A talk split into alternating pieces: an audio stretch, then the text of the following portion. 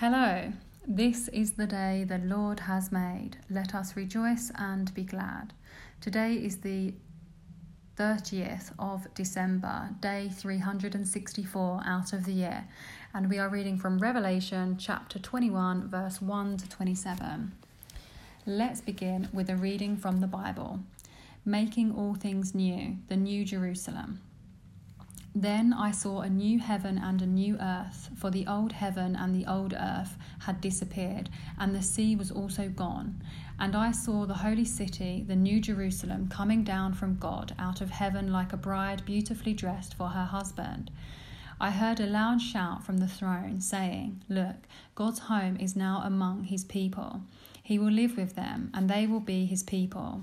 God himself will be with them he will wipe every tear from their eyes, and there will be no more death, or sorrow, or crying, or pain.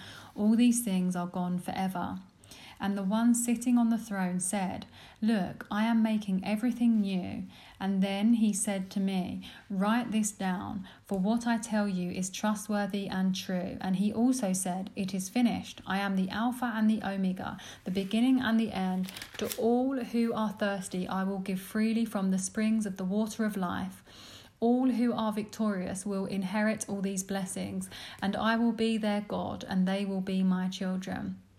But cowards, unbelievers, the corrupt, murderers, the immoral, those who practice witchcraft, idol worshippers, and all liars, their fate is in the fiery lake of burning sulphur. This is the second death. Then one of the seven angels who held the seven bowls containing the seven last plagues come and said to me, Come with me, I will show you the bride, the wife of the Lamb. So he took me in the Spirit to a great high mountain, and he showed me the holy city, Jerusalem, descending out of heaven from God. It shone with the glory of God and sparkled like a precious stone, like jasper, as clear as crystal. The city wall was broad and high, with twelve gates guarded by twelve angels, and the names of the twelve tribes of Israel were written on the gates. There were three gates on each side east, north, south, and west. The wall of the city had twelve foundational stones, and on them were written the names of the twelve apostles of the Lamb.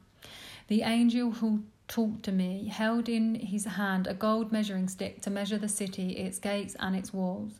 When he measured it, he found it was a square, as wide as it was long. In fact, its length and width and height were each 1,400 miles. Then he measured the walls and found them to be 216 feet thick, according to the human standard used by the angel. The wall was made of jasper, and the city was pure gold, as clear as glass. The wall of the city was built on foundation stones inlaid with twelve precious stones. The first was jasper, the second sapphire, the third gate, the fourth emerald a gate, the fourth emerald, the fifth onyx, the sixth carnelian, the seventh chrysolite, the eighth beryl, the ninth topaz, the tenth chrysoprase, the eleventh jacinth, the twelfth amethyst. The twelve gates were made of pearls, each gate from a single pearl, and the main street was pure gold, as clear as glass. I saw no temple in the city, for the Lord God Almighty and the Lamb are its temple. And the city has no need of sun or moon, for the glory of God illuminates the city, and the Lamb is its light. The nations will walk in its light, and the kings of the world will enter the city in all their glory. Its gates will never be closed at the end of the day because there is no night there, and all the nations will bring their glory and honour into the city. Nothing evil will be allowed to enter, nor anyone who practices shameful idolatry and dishonesty, but only those whose names are written in the Lamb's book of life.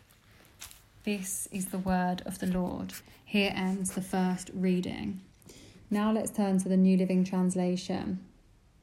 The earth as we know it will not last forever, but after God's great judgment, he will create a new earth. God has also promised Isaiah that he would create a new and eternal earth. The sea is gone as well. In John's time, the sea was viewed as dangerous and changeable. It was also the source of the beast. We don't know how the new earth will look or where it will be, but God and his followers, those whose names are written in the book of life, will be united to live there forever. Will you be there? The New Jerusalem is where God lives among his people. Instead of our going up to meet him, he comes down to be with us, just as God became man in Jesus Christ and lived among us. Wherever God reigns, there is peace, security, and love. Have you ever wondered what eternity will be like? The holy city, the New Jerusalem, is described the place where God will remove all sorrows. Forevermore, there will be no death, sorrow, crying, or pain. What a wonderful truth. No matter what you are going through, it's not the last word. God has written the final chapter, and it is about true fulfillment and eternal joy for those who love Him. We do not know as much as we would like, but it is enough to know that eternity with God will be more wonderful than we could ever imagine. God is the creator. The Bible begins with the majestic story of his creation of the universe, and it concludes with his creation of a new heaven and a new earth. This is a tremendous hope and encouragement for the believer. When we are with God, with our sins forgiven and our future secure, we will be like Christ. We will be made perfect with him. Just as God finished the work of creation and Jesus finished the work of redemption, so the Trinity will finish the entire plan of salvation by inviting the redeemed into a new creation. The cowards are the fearful ones who abandon Christ at the threat of the beast.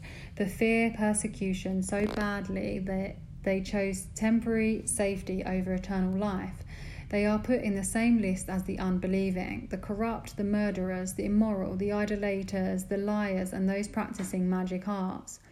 By contrast, people who are victorious endure to the end. They will receive the blessing that God promised. To follow Christ requires boldness and bravery to stand for Him when oppression occurs. Pray for courage to do what is right, no matter what pressure you face. Those who can endure the testing of evil and remain faithful will be rewarded by God. The lake is explained in the notes on 1920 and 2014. The second death is spiritual death, meaning either eternal torment or destruction in either case. It is permanent separation from God. The rest of the chapter is a stunning description of the new city of God. The vision is symbolic and shows us that our new home with God will defy description. We will not be disappointed by it in any way. The New Jerusalem is a picture of God's future home for his people. The 12 tribes of Israel probably represent the faithful in the Old Testament. The 12 apostles represent the church. Thus, both believing Gentiles and Jews have been faithful to God who live together in the new earth. The city's measurements are symbolic of a place that will hold all God's people. These measurements are all multiples of 12, the number of God's people. There were 12 tribes in Israel and 12 apostles who stay, started the church. The walls are 144 cubits thick. There are 12 layers in the walls and 12 gates in the city, and the length, width, and height are all the same. The New Jerusalem is a perfect cube, the same shape of the most holy place in the temple. Those measurements illustrate that this new home will be perfect for us. The picture or walls made of jewels reveals that the New Jerusalem will be a place of purity and durability. It will last forever. The temple, the center of God's presence among his people, was the primary place of worship. No temple is needed in the new city, however, because God's presence will be everywhere. God will be the light of the New Jerusalem. Light represents what is good, pure, true, holy, and reliable. Darkness represents what is sinful and evil. That God's glory illuminates the city means that the city will be enveloped by Him, who is perfectly holy and true. Light is also related to truth in that it exposes whatever exists. Just as darkness cannot exist in the presence of light, so sin cannot exist in the presence of a holy God. The city will be completely without sin and evil. We will be able to worship God throughout the city. Nothing will hinder us from being with Him. Not everyone will be allowed into the New Jerusalem, but only those with names are written in the Lamb's Book of Life. The Book of Life is explained in the notes on chapter 3. Don't think that you will get in because of your background, personality, or good behavior. Eternal life is available to you only because of what Jesus the Lamb has done. Trust Him today to secure your citizenship in His new creation. The water of life is a symbol of eternal life. Jesus used this same image with the Samaritan women. If it pictures the fullness of life with God and the eternal blessings that come when he we believe in him and allow him to satisfy our spiritual thirst. Here ends the second reading. Amen.